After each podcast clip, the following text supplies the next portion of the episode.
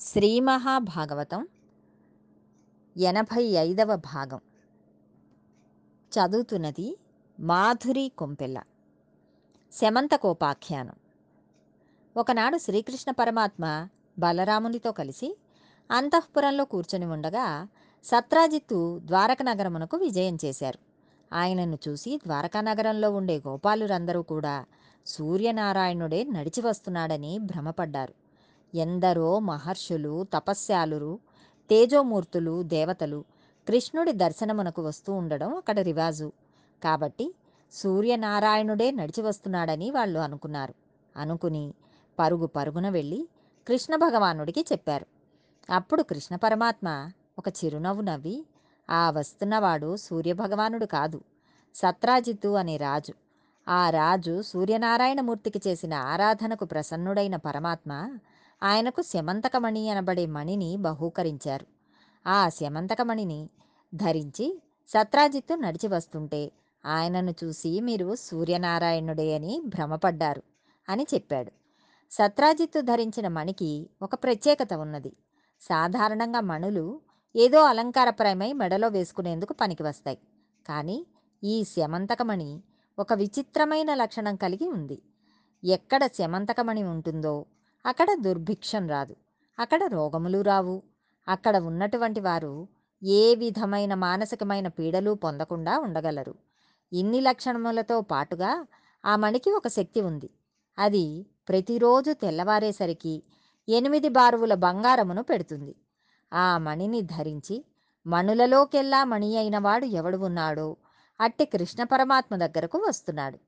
ఈ వార్త ముందే కృష్ణునికి చేరింది. వస్తున్నవాడు సత్రాజితు అని తెలుసుకున్నాడు.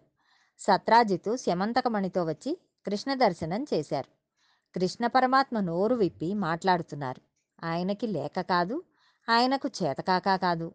కేవలం తన మాయాశక్తి చేత ఎక్కడో మధురలో ఉండే కొన్ని లక్షల మంది ప్రజలను సముద్రంలో ద్వారకానగర నిర్మాణం చేసి జరాసంధునికి దొరకకుండా ఒక్క ఆవు కూడా మరణించకుండా అందరినీ తీసుకువచ్చి ద్వారకా నగరమునకు చేర్చిన మహాపురుషునికి సత్రాజిత్తు దగ్గర ఉన్న మణి అడిగితే తప్ప ఆయనకు ఐశ్వర్యం ఉండదా? ఆయన మాధవుడు లక్ష్మీపతి. లక్ష్మీదేవి ఆయన కోసం రుక్మిణిగా నడిచి వచ్చింది ఆయనకు ఉన్న ఐశ్వర్యంలో సత్రాజిత్తుకు ఉన్న ఐశ్వర్యం ఏపాటి సత్రాజిత్తును చూసి కృష్ణ పరమాత్మ ఈ మణిని నీవు ఉగ్రసేనునికి ఇస్తే బాగుంటుంది. ఈ మణి రాజు దగ్గర ఉంటే కొన్ని ప్రయోజనములు ఉంటాయి. రాజ్యమునందు ఏ విధమైన అరిష్టము ప్రబలదు. నీ ఒక్కడి దగ్గర ఉండడం వలన అది నీకు కొంత ఇబ్బంది కలిగించవచ్చు. కాబట్టి ఆ మణిని ప్రభువుకి బహూకరించు అని కృష్ణ పరమాత్మ అన్నారు. అనగానే వచ్చిన సత్రాజిత్తు మనసులో ఒక ఆలోచన బయలుదేరింది. ఆ మణిని యాదవ విభునకి ఇవ్వవలసినదని కృష్ణుడు చెబితే సత్రాజిత్తు ధనేచ్ఛ చేత ఆ మణిని ఇవ్వడానికి అంగీకరించలేదు. మణిని ఇవ్వకపోతే కృష్ణుడు తనను ఏమీ చేయలేడని భావించాడు. కోట్లాది రూపాయలు మీ దగ్గర ఉన్నప్పటికీ ఈశ్వరానుగ్రహం కొద్దిగా పక్కకి తొలగినట్లయితే ఉపద్రవం మిమ్మల్ని సముద్రం ముంచెత్తినట్టు ముంచేస్తుంది. కొద్దిగా ఈశ్వరానుగ్రహం కలిగిందంటే ఎంతటి ప్రమాదం కూడా వానిని ఏమీ చేయదు. ప్రమాదం తప్పుకుంటుంది. కృష్ణుడు నేను చెప్పాను వినలేదు. నీవే పర్యవసానమును తెలుసుకుంటావు అని మనసులో అనుకున్నాడు. సత్రాజిత్తు తన గృహమునకు వెళ్ళిపోయాడు. కృష్ణుడంతటి వాడు తనను మణి అడిగాడని చెప్పుకోవడానికి సత్రాజిత్తుకు అవకాశం దొరికింది. కృష్ణుడు ఎందుకు అడిగాడు అన్నది మర్చిపోయాడు. కృష్ణుడు అడిగాడని మాత్రం ప్రచారం చేసుకుంటున్నాడు. ఒక రోజున సత్రాజిత్తు తమ్మునికి ఒక చిత్రమైన కోరిక పుట్టింది. ఆయన పేరు ప్రసేనుడు. తాను ఆ మణిని ధరించి వేటకు వెడతానని అన్నగారిని అడిగాడు. అందుకు సత్రాజిత్తు అంగీకరించాడు. అప్పుడు ప్రసేనుడు మణిని మెడలో ధరించి వేటకు వెళ్ళాడు. వాని మెడలో ఉన్న మణిని ఒక సింహం చూసి మాంసఖండం అనుకుని అమాంతం వచ్చి ప్రసేనుడి మీదికి దూకి అతనిని సంహరించి అతని మెడలోని మణిని తీసుకుని నోట కరుచుకుని వెళ్ళిపోతోంది. అటు నుండి జాంబవంతుడు వస్తున్నాడు. జాంబవంతుడు ఆనాడు రామావతారంలో వరం అడిగాడు. కానీ ఆ కోరిక కృష్ణావతారంలో తీరుతోంది. సింహం మణిని పట్టుకుపోతుంటే జాంబవంతుడు చూశాడు. సింహంతో యుద్ధం చేసి సింహమును చంపి జాంబవంతుడు తన గుహలోకి వెళ్ళిపోయాడు. అది తినే పదార్థం కాదని కేవలం ఒక మణి అని జాంబవంతునికి తెలుసు. జాంబవంతునికి కొడుకు పుట్టి ఉన్నాడు. ఆ కొడుకు ఆడుకోవడానికి ఉయ్యాల పై భాగంలో ఈ మణిని కట్టాడు. ఆ పిల్లవాడు దానితో ఆడుకోవడం ప్రారంభించాడు. సత్రాజిత్ మణి గురించి ఎంతమంది సైన్యమునో పంపించాడు. ఎన్నో చోట్ల వెతికించాడు. అసలు ప్రసేనుడు చచ్చిపోయిన చోటు కానీ గుర్రం కానీ కనపడలేదు. కృష్ణుడే ప్రసేనుడిని సంహరించి ఆ మణిని అపహరించాడు అని ప్రచారం చేశాడు. ఇప్పుడు కృష్ణుడు తన మీద వచ్చిన అపనింద పోగొట్టుకోవాలని అనుకున్నాడు. ప్రసేనుడు వేసుకుని వెళ్ళాడు అని తెలుసుకుని బంధుమిత్రాదులను తీసుకుని మణిని వెదకడానికి అడవిలోకి బయలుదేరాడు. అడవిలో ఒకచోట ప్రసేనుడు గుర్రము అతని కళేబరము కనపడ్డాయి. ప్రసేనుడిని ఎవరో చంపి ఉండాలని గ్రహించి వెతకగా సింహం అడుగుజాడలు కనపడ్డాయి.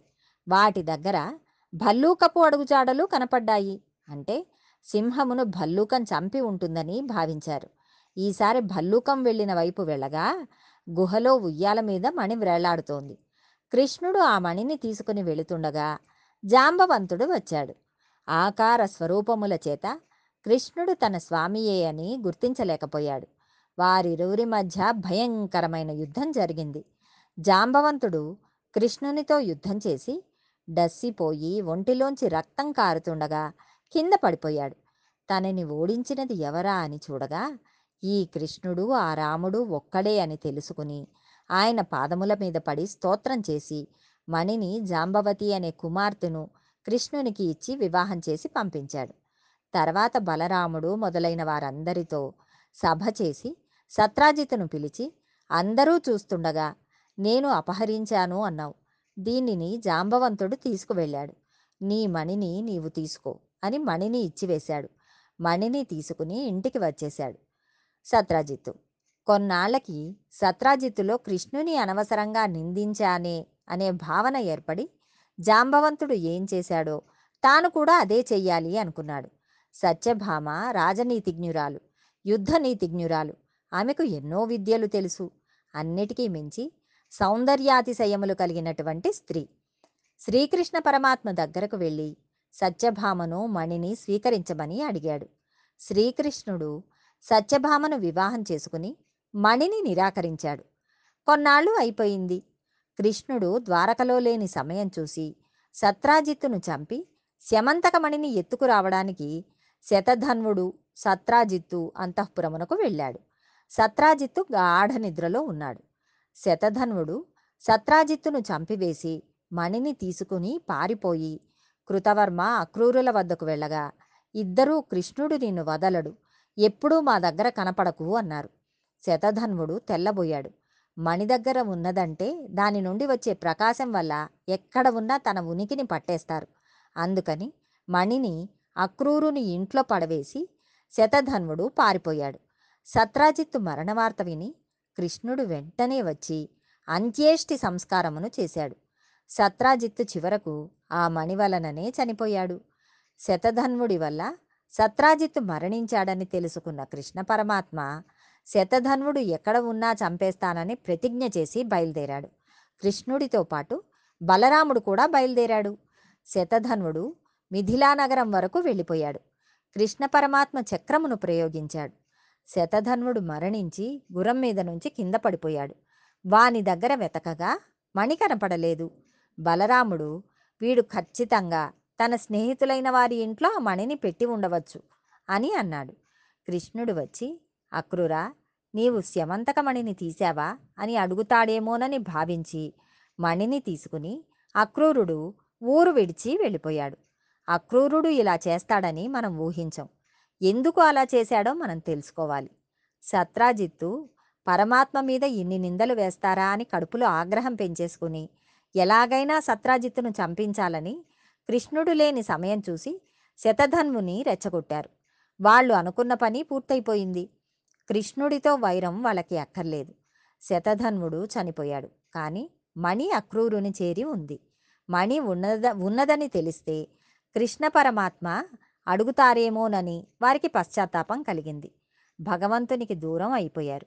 అతిభక్తితో చేసిన తప్పిదములు ఈశ్వరునికి దూరం చేస్తాయి.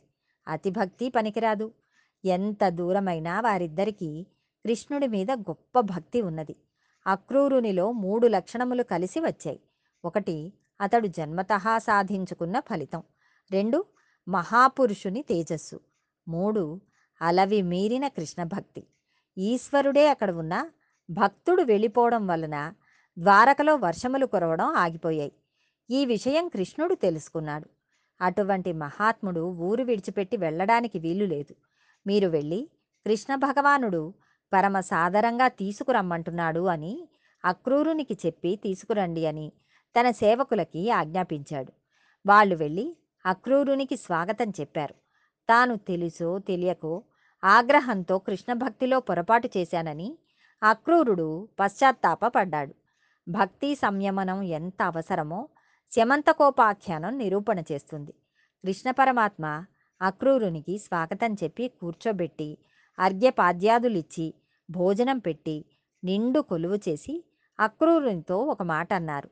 మహానుభావ నీవు చాలా గొప్పవాడివి గొప్ప భక్తుడివి.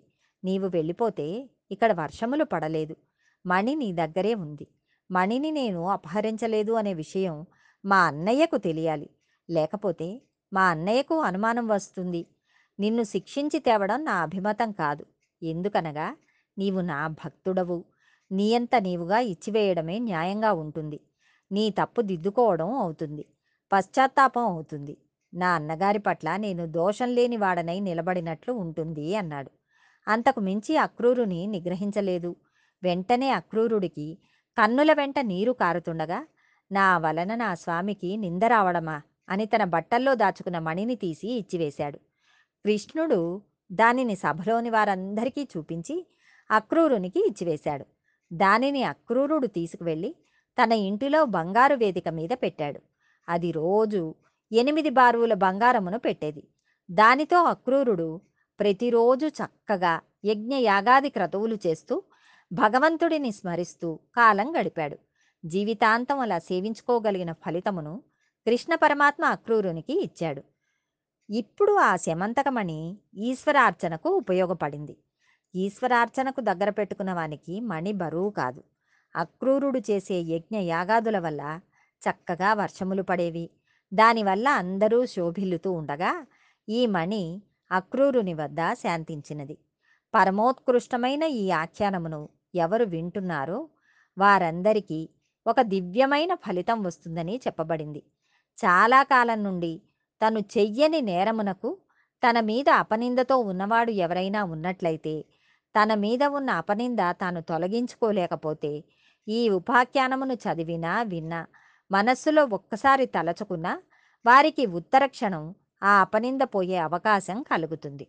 మహాభక్తుడైన అక్రూరుని చరిత్ర అంతర్లీనంగా వెళ్ళింది కాబట్టి వారికి ఉన్నటువంటి పాపరాశి ధ్వంసమైపోతుంది. ఇది జరగాలి అంటే భగవంతుని మీద మనకు అత్యంత విశ్వాసం ఉండాలి. దీనిని మాత్రం మనం మర్చిపోకూడదు. భగవద్ అనుగ్రహంతో మరికొంత భాగం రేపు తెలుసుకుందాం.